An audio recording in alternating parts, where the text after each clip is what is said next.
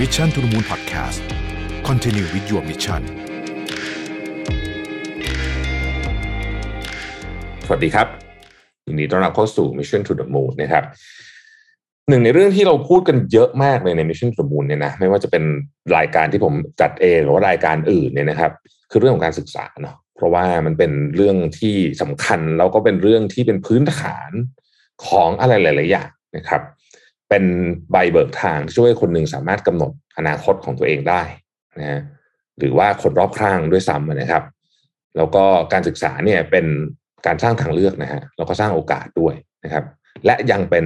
รากฐานที่สำคัญมากๆของประเทศไทยนะครับแต่เราก็พอจะทราบกันดีอยู่ว่าในปัจจุบันเนี่ยมีเด็กไทยจำนวนมากนะครับมีปัญหาที่เกี่ยวข้องกับระบบการศึกษาไม่ว่าจะเป็นต้องหลุดออกจากระบบการศึกษานะครับซึ่งมาจากหลายสาเหตุโควิดเนี่ยเป็นช่วงหนึ่งที่ทำให้การหลุดออกจากระบบการศึกษาของเด็กไทยเนี่ยเยอะขึ้นมากนะฮะมาจากปัญหาความเหลื่อมล้ำของสังคมไทยมาจากเรื่องความยากจนการขาดแคลนบุคลากรนะฮะและอื่นๆอีกมากมายนะครับซึ่งทำให้เด็กจำนวนมากนะครับไม่ได้เข้าถึงการศึกษาดีเท่าที่ควรหรือบางคนเนี่ยไม่เข้าถึงการศึกษาเลยด้วยซ้ำนะฮะเพราะฉะนั้นคำถามก็คือว่าถึงเวลาหรือยังที่เราจะต้องมาจัดการเรื่องนี้อย่างจริงจังนะครับแล้วก็ทำยังไงให้มันเกิดคุณภาพและความเท่าเทียมที่มากขึ้นนะครับวันนี้เนี่ยผมมาพูดคุยนะครับกับคุณวิชิตพลผลโภคนะครับซึ่งท่านเป็นผู้บริหารและผู้ก่อตั้งมูลนิธิ Teach for Thailand นะครับมูลนิธิที่มีเป้าหมายในการสร้างความเสมอภาคทางการศึกษาให้กับเด็กไทยทุกคนผ่านการสรรหาและพัฒนาบุคลากรเพื่อเป็นครูในโรงเรียนนะครับและสร้างเครือข่ายที่เข้มแข็งในชุมชนเราจะไปทำความรู้จักกับ Teach for Thailand นะครับว่ามูลนิธิแห่งนี้เนี่ยเขาทำอะไรเขามีวิชั่นอย่างไรนะครับมีบทบาทอย่างไรและจะช่วยแก้ปัญหาเรื่องของความเหลื่อมล้ำในสังคมแล้วก็เปลี่ยนแปลงระบบการศึกษาเพื่อเด็กไทยได้ยังไงบ้างสวัสดีคุณชิตพลนะครับสวัสดีครับคุณวิชิตพลครับขอบคุณมากเลยนะครับที่ให้เกียรติกับ Mission to the Moon นะครับก่อนอื่นเลยเนี่ยผมอาจจะต้องขอให้คุณวิชิตพลเนี่ยช่วยเล่าเรื่องของจุดเริ่มต้นเกี่ยวกับมูลนิธิ Teach for Thailand สักหน่อยได้ไหมครับได้ครับคือต้องเล่าอย่างนี้ว่าผมเป็นเด็กที่ได้มีโอกาสทางการศึกษาที่ดีแล้วกันแล้วก็ได้ไปเรียนที่อเมริกาเนาะแล้วตอนที่เรียนอยู่ที่อเมริกาก็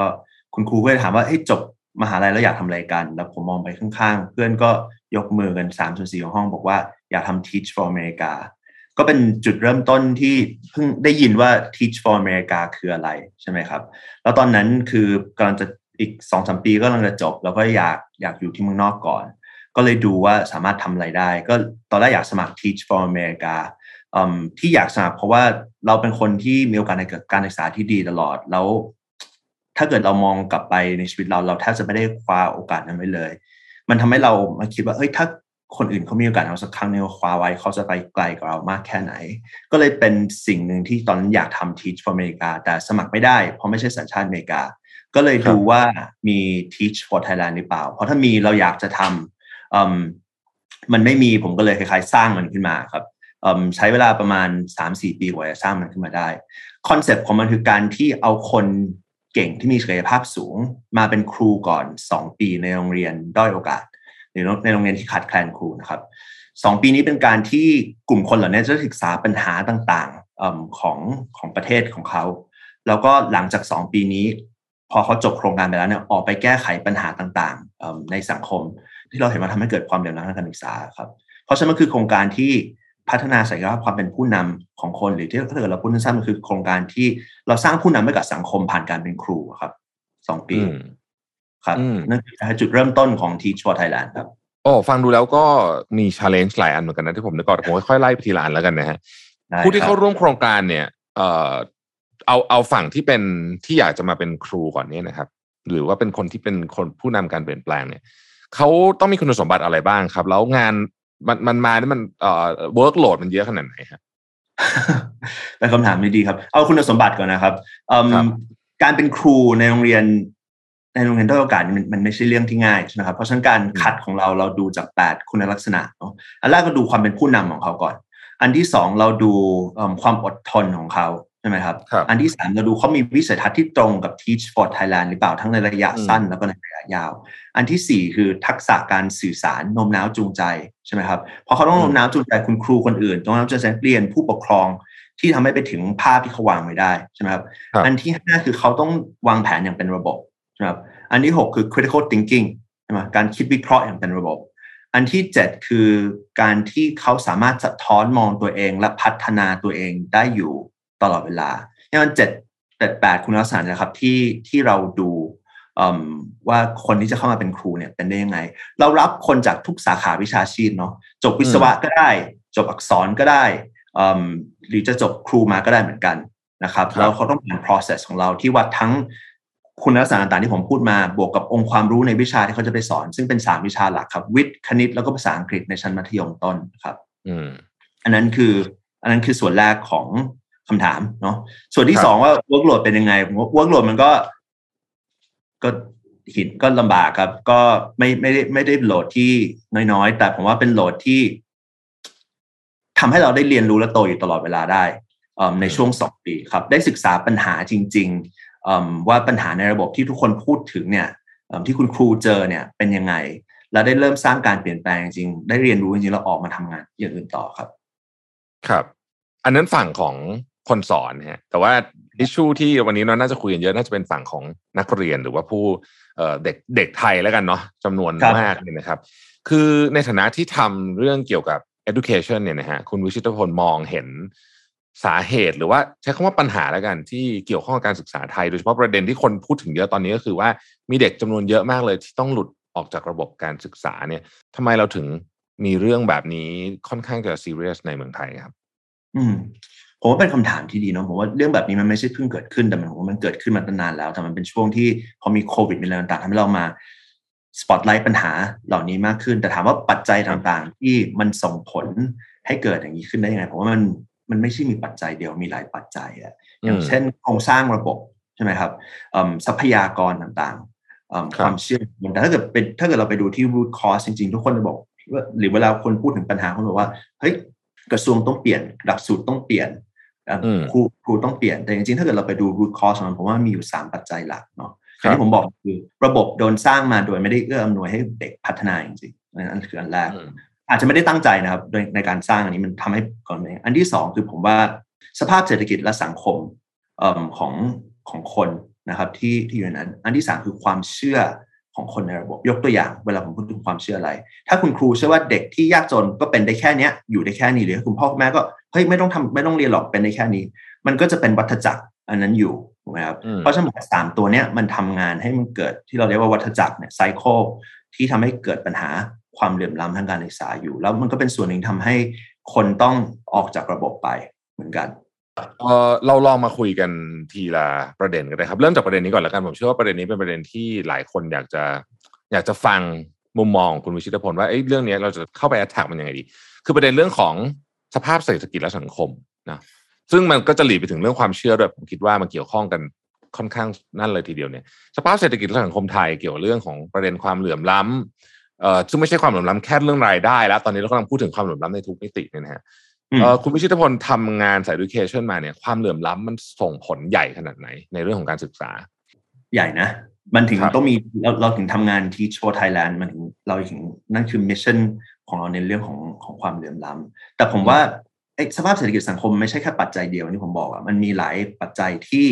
มันอยู่ในนั้นแต่ถามว่าเขาทุกคนต้องมีกินอะถูกไหมเพราะฉะนั้นการศึกษาจะออกแบบยังไงให้เด็กหรือผู้ปกครองเขารู้สึกว่าเขาเอาไปต่อยอดเขาเอาไปทำนู่นทำนี่ต่อได้ผมว่าอันนั้นคือความท้าทายอันนั้นเองครับคุณชิตพงศ์กำลังจะบอกว่าจริงๆแล้ว education เนี่ยมันอาจจะต้องเชื่อมโยงกับความหวังในชีวิตของเขาด้วยอย่างเห็นภาพชัดๆใช่ไหมเพราะว่าโจทย์ของแต่ละคนคงไม่เหมือนกันใช่ทำยังไงให้การศึกษาผลิตคนออกมาแล้วตอบโจทย์ของสังคมตอบโจทย์ของครอบครัวไม่ใช่การศึกษาผลิตคนออกมาแบบนึงที่ระบบการศึกษาอยากผลิตแต่ไม่ตอบโจทย์ของสังคมและตอบโจทย์แรงงานทีนี้ความเชื่อก็เป็นอีกอันหนึ่งที่น่าสนใจเพราะว่าเด็กก็เป็นเพียงหนึ่งเรียกว่าอะไรนะในอีโคซิสเต็มนี้ก็เป็นเพียง1 พาร์ทเท่านั้นถูกไหมฮะมีความเชื่อเยอะมากเลยจาก ตั้งแต่ถ้าระดับประเทศก็จะเป็นตั้งแต่กระทรวงมาถึงระดับโรงเรียนมาถึงระดับอาจารย์ที่คุณชิตุพลว่าหรือพ่อแม่ก็เกี่ยวเยอะมากใช่ไหมความเชื่อนี้เนี่ยมันจะถูกปรับยังไงได้เพื่อให้มันไปในทิศทางที่ดีขึ้นของประเทศไทยผมว่าความเชื่อถูกปรับได้โดยถ้าเกิดเรากลับมาที่บทบาทคุณครูผมว่าคุณครูเองต้องมีความเชื่ออย่างนึงแล้วคุณครูต้องทำงานร่วมกับคนอื่นๆที่อยู่ในอีโคซิสเต็มของเด็กที่เราบอกอย่างผู้ปกครองใช่ไหมครับอย่างชุมชนอย่างคนอื่นๆที่อยู่ในระบบนิเวศของเด็กเนาะเพราะฉะนั้นคุณครูจะทำงานกับกลุ่มคนเหล่านั้นยังไงที่ค่อยๆปรับความเชื่อเหล่านี้แต่อย่างแรกก่อนคุณครูเองต้องเชื่อก่อนว่าเด็กกลุ่มนี้ที่เขาสอนอยู่อ่ะเป็นได้มากกว่าอย่างที่ทุกคนคิดว่าเด็กกลุ่มนี้เป็นได้ถ้าคุณครูเองยังไม่เชื่อหรือถ้าเกิดครูเชื่อว่าเฮ้ยเด็กยากจนก็หรือมาจากจังหวัดเนี้ยเป็นได้แค่นี้พอทำแค่นี้ไม่ต้องคิดอะไรมากมันก็จบอยู่แค่นั้นเพราะคุณครูเองก็ต้องมีความหวังที่สูงหรือเชื่อในความเป็นไปได้ว่าเด็กทุกคนมีศักยภาพแล้วก็จะทำให้การศึกษาที่เขาสอนเนี่ยไปถึงช่วยเด็กปลดล็อกอันนั้นได้ถ้าอย่างนี้กลับมาถามเรื่องของ Teach for Thailand ครับคุณครูผู้นำการเปลี่ยนแปลงของเราเนี่ยเราพยายามจะถ่ายทอดความเชื่อเรื่องอะไรเพื่อจะไปเปลี่ยนความเชื่อหรือว่าวิธีการสอนหนังสือแบบเดิมๆผมว่าสิ่งที่เราพยายามทำคือเราพยายาม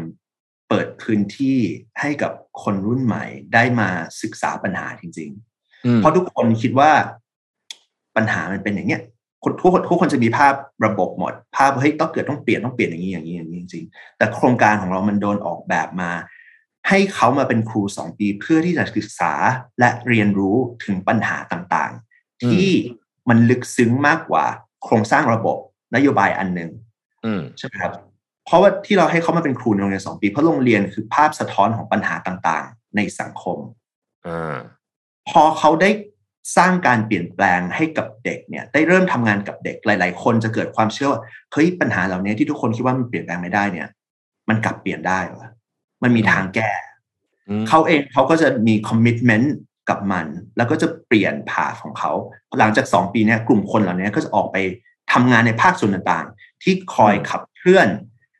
แก้ไขปัญหาต่างๆอย่างที่เขาเห็นมาใน2ปีเราเห็นหลายคนมากที่ไม่ได้จบครุศาสตร์ศึกษาศาสตร์มาแล้วพอมาเป็นครูในโครงการ Teach for Thailand เนี่ยหลังจาก2ปีไปแล้วยังอยู่ในระบบการศึกษาต่อสถิติของเราประมาณ 70% ของศิษย์เก่าเราที่จบจากโครงการไปทำงานเพื่อการศึกษาอยู่นะครับเพราะฉะนั้นผมว่ามันคือโครงการที่อาจจะไม่ได้แก้ปัญหาทันทีแต่ลงมาศึกษาปัญหาก่อนแล้วทำงานกับกลุ่มคนเหล่านี้จริงๆเพื่อที่ในอนาคตจะออกไปทำงานในภาคส่วนต่างๆคอยขับเคลื่อนแก้ไขปัญหาต่อไปครับโอ้น่าสนใจมากคือเวลาเราพูดปัญหาความเหลื่อมล้ำความยากจนอะไรพวกนี้เนี่ยเวลาพูดในเชิงของทฤษฎีมันก็แบบหนึ่งใช่ไหมฮะแต่พอไปเห็นจริงๆเนี่ยเราจะเข้าใจเรื่องนี้ในอีกมิติหนึ่งที่เราไม่เคยนึกมาก่อนเลยก็ได้ว่าอ๋อปัญหาจริงมันคืออย่างนี้นี่เองมันคือต้นตอมาแบบนี้แล้วก็เราก็อาจจะสามารถนำไปต่อยอดตามสิ่งที่คนคนนั้นอยากทำได้ในอนาคตน่าสนใจมากเพราะฉะนั้นมันคือมุมหนึ่งมันคือการสร้างผู้นำให้เขาเข้าใจปัญหาจริงๆเพราะอาจจะเห็นผู้นำหลายๆคนวางนโยบายวางอะไรต่างๆมาซึ่งมีความคาดหวังที่ดีเนาะในการสร้างนโยบายพอมันมาลงปฏิบัติแล้วมันไม่ได้ส่งผลให้เกิดการเปลี่ยนแปลงจริงๆเพราะฉะนั้นเราจะเป็นตัวเชื่อมอย่างไรที่จะสร้างกลุ่มคนเหล่านี้ให้ออกไปทำงานในภาคส่วนต่างๆที่ทำอะไรออกมาแล้วมันมีประสิทธิภาพมันเกิดการเปลี่ยนแปลงกับกลุ่มคนที่เขาต้องได้รับอันนี้จริงๆก็จริงๆแล้วก็คล้ายๆกับธุรกิจภาคธุรกิจว่าเอ้ยคุณมี strategy ดีแค่ไหนก็ตามแต่ว่าถ้า execution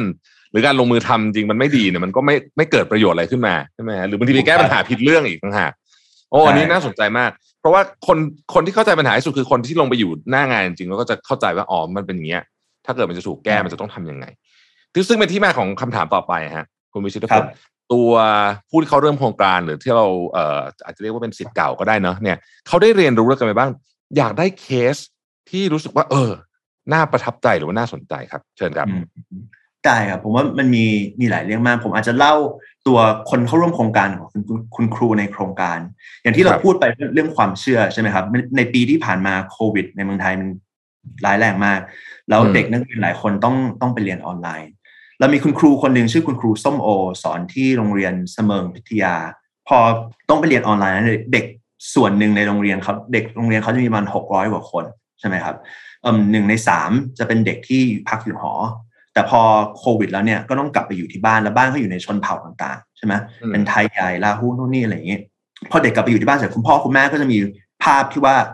อ๋อมันคือการปิดเทอมเด็กไม่ต้องเรียนต้องมาช่วยหาเงินช่วยออกมาทำนาช่วยทำนู่นทำนี่ต่อเพราะฉะนั้นคุณครูจะทำยังไงคุณครูของเราคล้ายๆทำโฮมวิสิตผ่าน Line Call ก็คือการเยี่ยมบ้านของคุณพ่อคุณแม่ที่อธิบายจุดประสงค์ทำไมเด็กถึงมาโรงเรียนไม่ได้และอยากให้คุณพ่อคุณแม่เล่นบทบาทอะไรในการที่เด็กกลับไปอยู่บ้านคุณพ่อคุณแม่จะช่วยอะไรได้บ้างใช่ไหมครับมันคล้ายๆเป็นการเปลี่ยน mindset ของคุณพ่อคุณแม่เหมือนกันว่าเฮ้ยการที่เด็กกลับไปอยู่ที่บ้านไม่ใช่ว่าคุณพ่อคุณแม่ต้องดึงออกไปช่วยทำนู่นทำนี่คือเข้าใจว่าบทบาทของอยากคุณพ่อแม่อยากให้ช่วยแต่นักเรียนเองก็มีบทบาทที่ต้องเรียนเหมือนกันแล้วคุณพ่อคุณแม่จะช่วยอันนั้นได้ไงคุณครูมีบทบาทอะไรบ้างเพราะฉะนั้นผมว่ามันเป็นอันนึงที่เราเห็นเลยว่าเฮ้ยคุณครูของเราได้ทำงานร่วมกับคุณครูคนอื่นในระบบแล้วก็ได้เริ่มเปลี่ยน mindset ของคุณพ่อคุณแม่ที่ในช่วงโควิดเนี่ยที่อาจจะไม่ได้เห็นถึงความสัมพันธ์ในการศึกษาขนาดนั้นกับอันนั้นกลุ่มนึงใช่ไหมครับอีกสองสามเรื่องที่ผมเล่าได้คือผมจะชอบเล่าเรื่องนี้เพราะว่าผมว่ามันเป็นตัวอย่างที่ดีของคนที่เปลี่ยน mindset จริงๆเรามีคุณครูในโครงการคนหนึ่งรุ่นที่หนึ่งเลยครับเขาจบวิศวะมาเนาะทำงาน oil and gas มาก่อนเงินเดือนแบบหลายหมื่นมากแล้วก็ลาออกมาทำงานเป็นครูในโครงการ Teach for Thailand ปีแรกผมถามเขาที่จบโครงการแล้วอยากทำอะไรบอกว่าผมจบโครงการแล้วผมอยากไปเรียน MBA ต่อกลับมาทำงานสายธุรกิจถามว่าผิดไหมไม่ผิดเลยเนาะดีด้วยซ้ำที่จะมีผู้บริหารภาคธุรกิจเข้าใจบริบทและปัญหาต่างๆของสังคมแล้วออกไปบริหารคนให้มีประสิทธิภาพยิ่งขึ้นพอปีที่สองผมถามเขาให้มิวจบโครงการแล้วอยากทำอะไรต่อเขาบอกว่าพี่ผมเห็นปัญหากขคมาละผมแก้ไขปัญหาด้วยวิธีนี้ผมคิดว่าปัญหามันแก้ได้ในอนาคตเนี่ยผมอยากเปิดโรงเรียนใกล้ๆบ้านของผมที่ผมจะบอกคนอื่นว่าเด็กกลุ่มนี้เป็นได้มากกว่าที่คนอื่นคิดเด็กกลุ่มนี้เป็นได้มันคุณลองคิดดูว่าประสบการณ์เนี่ย2ปีมันเปลี่ยน mindset ของคนคนหนึ่งได้จากที่ทำงานอยู่สายหนึ่งแล้วกลับมาอีกสายหนึ่งมาสนใจด้านการศึกษาแล้วอยากทำงานเพื่อเด็กกลุ่มนี้ต่อเพราะว่านี่คือกลุ่มเก่าของเราหลายร้อยคนที่กำลังสร้างการเปลี่ยนแปลงในมุมนี้อยู่ครับครับใช่โอ้ก็คืออย่างที่เมื่อกี้คุณวิชิตพลบอกว่ามีคนจำนวนมากที่ทำงานต่อในแวดวงการศึกษาไปเลยหลังจากที่ได้เข้ามาสัมผัสกับโครงการ2ปีใช่ไหมฮะคือตอนแรกก็อาจจะคิดว่าเขาอาจจะคิดว่าทำ2ปีแล้วเดี๋ยวจะไปทำอย่างอื่นไปกลับไปทำธุรกิจอะไรก็ว่าไปแต่ว่าหลายคนยังอยู่เยอะเลยในแวดวงการศึกษาต่อนะครับถือเป็นเรื่องที่ดีมากผมถามต่ออย่างนี้นิดนึงครับเมื่อกี้พูดถึงโควิดน่าสนใจผมว่าประเด็นนี้น่าคุยเพราะว่าโควิดเนี่ยเป็นเอ็กซ์เพริเมนต์ของอะไรหลายๆอย่างมากในช่วงที่ผ่านมาเราก็ทั้งเรื่อง work from home ต่างๆนะซึ่งหลายคนก็ไม่เคยทำก็มาทำช่วงโควิดเนี่ยแต่ถ้าถามในมุมของการศึกษาเนี่ยนะครับโควิดเนี่ยไปเปิดแผลของการศึกษาไทยให้มันเห็นชัดขึ้นไหมเพราะว่าเรารู้สึกว่าช่วงโควิดเนี่ยคนที่โดนกระทบมากที่สุดเลยเนี่ยไม่ใช่คนทำงานนะจะเป็นนักเรียนนักศึกษานี่แหละคุณวิชิตพลมองไงครับประเด็นนี้อ๋อผมว่าพูดถูกเลยโควิดมันเปิดแผลที่มันไม่ได้เราเอาปลาสเตอร์ปิดแผลเนี่ยมาตลอดครับแต่พอโควิดนี่มันคือเปิดแบบต้องผ่าใหญ่อะใช่ไหมแล้วเราก็กำลังผ่าใหญ่กันอยู่เนาะแต่ผมต้องบอกว่ากลุ่มนักเรียนที่ Teach for Thailand ทำงานอยู่ด้วยอาจจะไม่เหมือนเด็กกลุ่มอื่นซึ่งเด็กที่เราทำงานอยู่ด้วยผมบอกเลยส่วนหนึ่งพอไปโควิดต้องเรียนออนไลน์เสร็จเราเห็นเลยว่าการอัตราการเข้าเรียนนี่น้อยกว่าครึ่งถามว่าทำไมไม่ใช่เขาไม่อยากเข้าเรียนนะหนึ่งเขาไม่มีอินเทอร์เน็ตที่บ้านที่จะเรียนผ่าน Zoom หรือเรียนผ่าน Google Meet ได้ทั้งวันถูกไหมครับสองถ้ามีอินเทอร์เน็ตก็ไม่ได้มีแล็ปท็อปใช่ไหม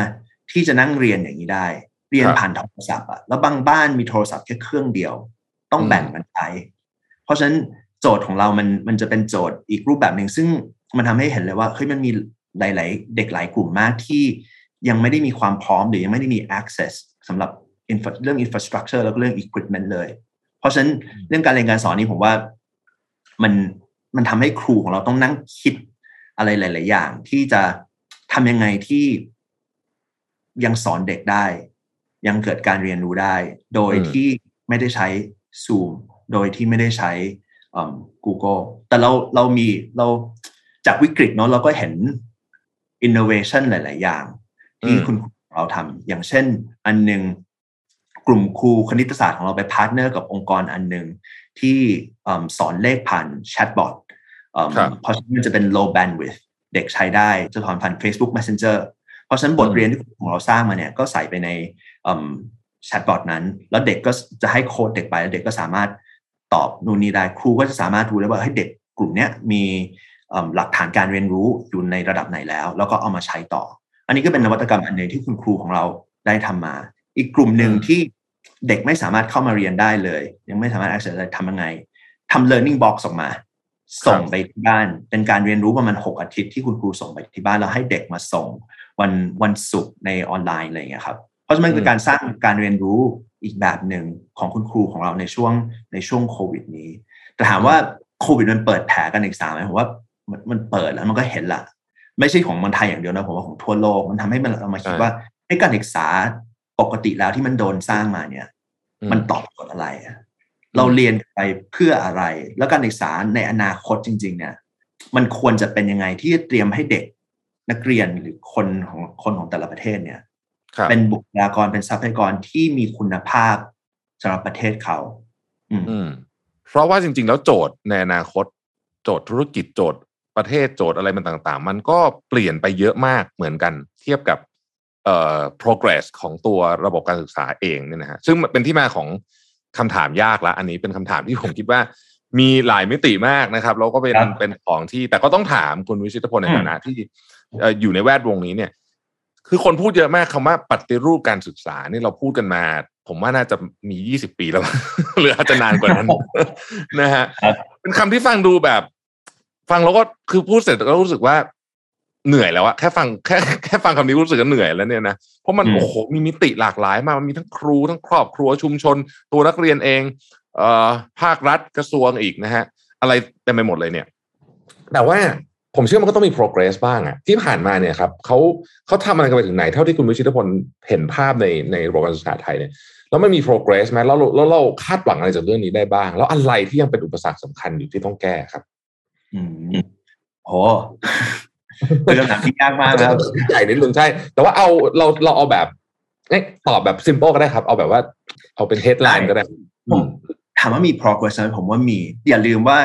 คุณสิ่งที่เรากำลังลงทุนวันนี้ถ้าเกิดในภาคธุรกิจลงทุนวันนี้มันอาจจะต้องการเห็นผลปี2ปีมันเห็นทันทีอ่ะหรืออาทิตย์2อาทิตย์มันก็สามารถเห็นได้ใช่ไหมแต่การศึกษาคุณลงทุนวันนี้กว่าคุณจะเก็บผลเนี่ยมันคืออีก12ปีอ่ะมันคือช่วงชีวิตของเด็กคนหนึ่งในระบบการศึกษาในโรงเรียนเพราะฉะนั้นผมว่าการเปลี่ยนแปลงในระบบการศึกษามันไม่ได้เป็นอะไรที่จับต้องได้ง่ายและได้ทันทีเพราะฉะนั้นผมว่ามันต้องใช้ความอดทนระดับหนึ่งเหมือนกันไม่ใช่นโยบายที่ลงปีนี้จะเห็นผลทันทีในอีกเดือน2เดือนเนาะผมว่าอันนั้นผมว่าอย่างแรกก่อนถามว่ามันมี progress ไหมอันนี้ต้องบอกผมว่าจากที่เราทำงานที่ Teach มาเราเห็นว่ามันมี progress หลายอย่างอย่างที่ผมบอกทุกคนหวังดีหมดทุกคนในกระทรวงทุกคนที่อยู่ข้างนอกแม้ตัว Teach เองทำหลายอย่างออกมาเพื่อจะให้เกิดการเปลี่ยนแปลงที่ดีขึ้นกับตัวเด็กแต่อย่างหนึ่งที่ผมเห็นคือทุกคนหวังดีแต่ทุกคนอาจจะไม่ได้คุยกันและเชื่อมโยงกันให้มันเกิดภาพอันนั้นจริงๆใช่ไหมครับคนในกระทรวงก็ทำในอย่างที่กระทรวงสามารถทำได้แล้วที่เหลือก็ปล่อยให้คนอื่นให้คนอื่นทำแต่ผมว่าถามว่าจะเปลี่ยนได้ทั้งหมดยังไงผมว่ามันกลับไปที่ผมบอกตอนแรกอะมี strategy ที่ดีแต่ถ้าเกิด execution แบบหนึ่งมันก็ไม่ work เพราะฉะนั้นจะสร้างกลุ่มคนที่เข้าใจระบบ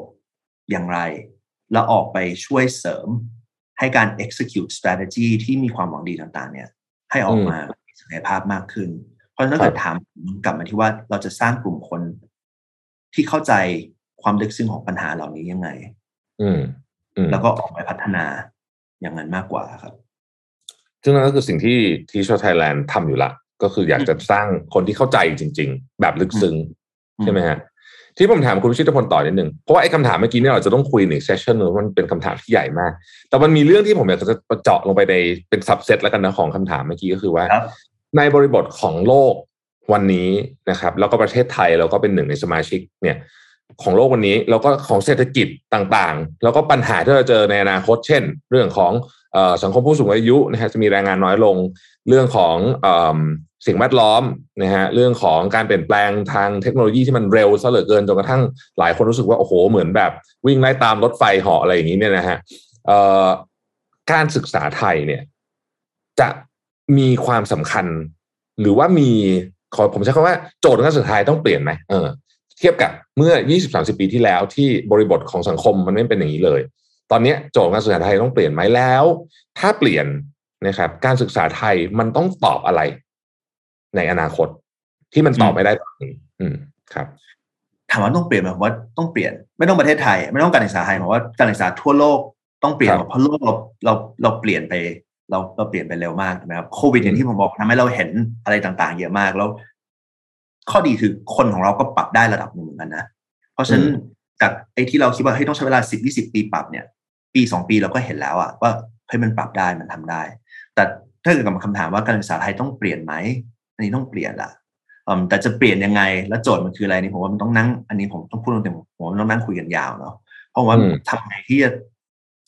ให้การศึกษามันตอบโจทย์ของโลกแล้วการศึกษาผมไม่ได้มองว่ามันแค่โรงเรียนเนาะการศึกษามันคือระหว่างผู้ปกครองกับเด็กนักเรียนหรือการศึกษามันคืออินเทอร์แอคชั่นของคนคนหนึ่งกับอะไรหลายๆอย่างใช่ไหมครับกับอินเทอร์เน็ตนะสมมติผมเนี่ยอยากศึกษาเรื่องนี้ผมก็ศึกษาสามารถสั่ง LinkedIn Learning Skill Lane หรืออะไรต่างๆได้เพราะฉะนั้นการศึกษาผมมันเปลี่ยนไประดับหนึ่งอะถ้าเกิดทำที่ทำงานที่สนามว่าจะสร้างให้นักเรียนเกิดความอยากหรือเป็นเจ้าของของการเรียนรู้ตัวเองได้อย่างไรที่ไม่ว่าเขาจะอยู่ในโรงเรียนหรือนอกโรงเรียนเขาจะสามารถค้นคว้าหาความรู้และพัฒนาตัวเองได้อยู่ตลอดเวลาเพราะว่านี่คือโจทย์สำคัญของการศึกษาไทยตอนเนี้ยก็เป็นโจทย์ใหญ่จริงๆนะครับทีนี้ถามต่อนิดนึงว่าสิ่งหนึ่งที่เปลี่ยนไปแล้วกันในช่วง20ปีนี้ผมคิดว่าเปลี่ยนเยอะมากเนี่ยนะฮะก็อีกขาหนึ่งก็คือเรื่องของเทคโนโลยีซึ่งมันน่าจะเข้ามาทำให้เรื่องของวิธีคิดเดิมๆที่เราเคยใช้กับระบบการศึกษานี่เปลี่ยนไปได้เทคโนโลยียกตัวอย่างเช่นสมมติว่าวันนี้เราก็อาจจะพอจะถูๆไถกับการเรียนออนไลน์กันพอสมควรแล้วเนี่ยอนาคตคุณวิชิตพลมองว่าเทคโนโลยีเนี่ยมันจะเข้ามา drive การเปลี่ยนแปลงให้เร็วขึ้นเป็นไปได้ไหมเหมือนที่เราเห็นการเปลี่ยนแปลงอย่างเช่นเนี่ย work from home เรา switch กันทีนึงอย่างรวดเร็วเพราะว่าเทคโนโลยีมันพร้อมด้วยแล้วก็คนก็เข้าใจอยู่แล้วทีนี้มันจะเห็นแบบนี้ในระบบการศึกษาไทยได้ไหมฮะเทคโนโลยีจะช่วยไหมผมว่าเทคโนโลยีเป็นตัวเสริมเป็นตัวช่วยได้แต่ถามว่าโรงเรียนหรือระบบการศึกษาจะใช้เทคโนโลยีเป็นตัวเสริมอย่างไรเพราะโรงเรียนอีกอันนึงอีกจุดประสงค์หนึ่งของโรงเรียนคือความสัมพันธ์มันคือ social dynamic social setting ต่างๆใช่ไหมครับว่าตัดอันนี้ไปมันก็ไม่ได้แต่จะสร้างอันนี้อย่างไรใช่ไหมครับจะให้เด็กมาเรียน social dynamics ผ่านหน้าคอมกับเพื่อนอีก 50-60 คนผมว่ามันยากนะใช่ไหมเพราะจะสร้างอันนี้อย่างไรผมว่าโรงเรียนก็ยังมีบทบาทอยู่แต่โรงเรียนจะปรับยังไงแล้วใช้เทคโนโลยียังไงที่จะเข้ามาเสริมให้เกิดการเรียนรู้ที่มีประสิทธิภาพมากยิ่งขึ้นนะผมว่ามันจะเป็น blended แล้วล่ะแต่ blended อย่างไรแล้วผมว่ามันก็จะมีหลายๆกลุ่มเนาะถ้าเกิดเราเห็นเด็กโรงเรียนอินเตอร์มันง่ายมากสำหรับเขาที่เรียนผ่านหน้าจอออนไลน์ใช่ไหมครับมันง่ายระดับหนึ่งนะแต่จริงๆมันก็ยากนะผู้ใหญ่หลังเราเนี่ยประชุมซูมกันตั้งแต่ 8 โมงถึง 6 โมงเนี้ยเหนื่อยนะไม่ไหวเหมือนกันบ่ายๆก็เริ่มเบลอแล้วฮะเพราะฉะนั้นเด็กเนี่ยจะทำยังไงให้เขายังพัฒนาแล้วไม่ได้ยังเราก็ยังเกิดการเรียนรู้อยู่เพราะว่าต้องมานั่งคิดกันใช่ครับโอ้เนี่ยมีหลากหลายมิติจริงๆนะครับแต่ผมคิดว่าเราเริ่มเห็นแล้วนะว่ามันมีทางออกอยู่นะกับปัญหาที่เป็นปัญหาหนึ่งในปัญหาที่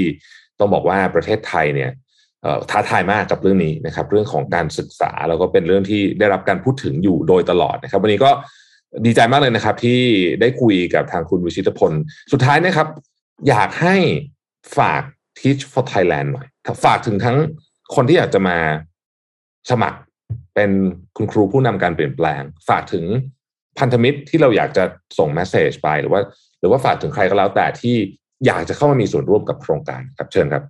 ได้ครับเอาคุณครูที่อยากสมัครก่อนเลยหรือคนที่อาจจะฟังแล้วสนใจโครงการอย่างที่บอกตอนแรกเรามีภาพของปัญหาต่างๆเยอะมากเฮ้ยระบบต้องเปลี่ยนอย่างนี้อยากให้ใช้เวลา2ปีเนี่ยถ้าเกิดสนใจจริงๆสมัครเข้ามาลองมาดูจริงๆมาศึกษาว่าปัญหาจริงๆที่เราคิดเนี่ยมันใช่ปัญหาอย่างที่เราคิดหรือเปล่า ได้ศึกษาปัญหาได้สร้างการเปลี่ยนแปลงจริงๆในช่วง2ปีแล้วออกไปทำงานในส่วนอื่นต่อได้ขับเคลื่อนอันนี้ผมอยากเชิญชวนคนที่อยากแก้ไขปัญหาประเทศเราอยากเรียนรู้ว่าปัญหาในประเทศเราจริงมันมีอะไรบ้างเข้ามา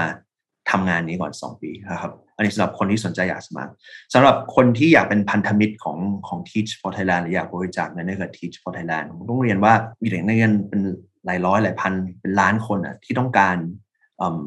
ความช่วยเหลือจากคุณเงินไม่กี่บาทของคุณ 1,000 บาท 2,000 บาทต่อเดือนเนี่ยมันก็ช่วยเด็กนักเรียนเข้าถึงคุณครู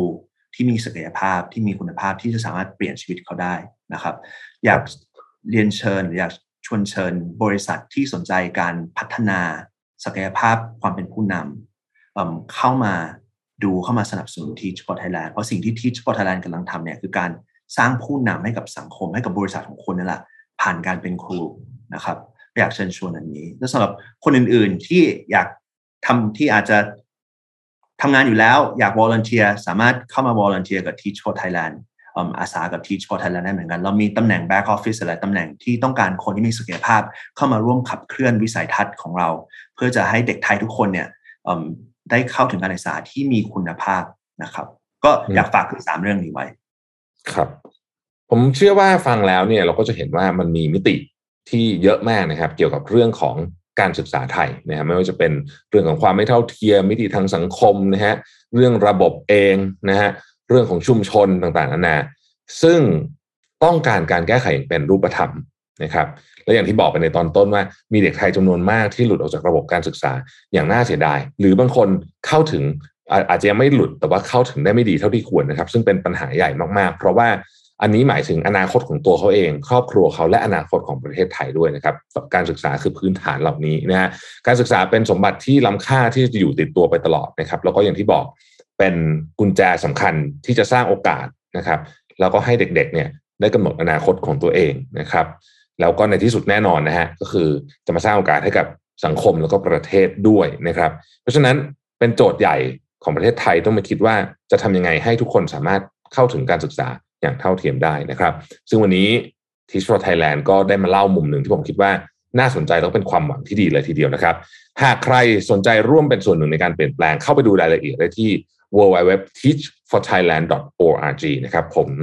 แปะเว็บไซต์ไว้ให้ในแคปชั่นด้วยนะครับสำหรับวันนี้เนี่ยได้ทั้งประโยชน์ได้ทั้งความรู้นะครับแล้วก็มุมมองใหม่ๆที่น่าสนใจมากวันนี้ผมขอขอบคุณคุณวิชิตพลผลโภคผู้บริหารและผู้ก่อตั้งมูลนิธิ Teach for Thailand นะครับขอบคุณแล้วพบกันใหม่นะครับสวัสดีครับขอบคุณครับ Mission to the Moon Podcast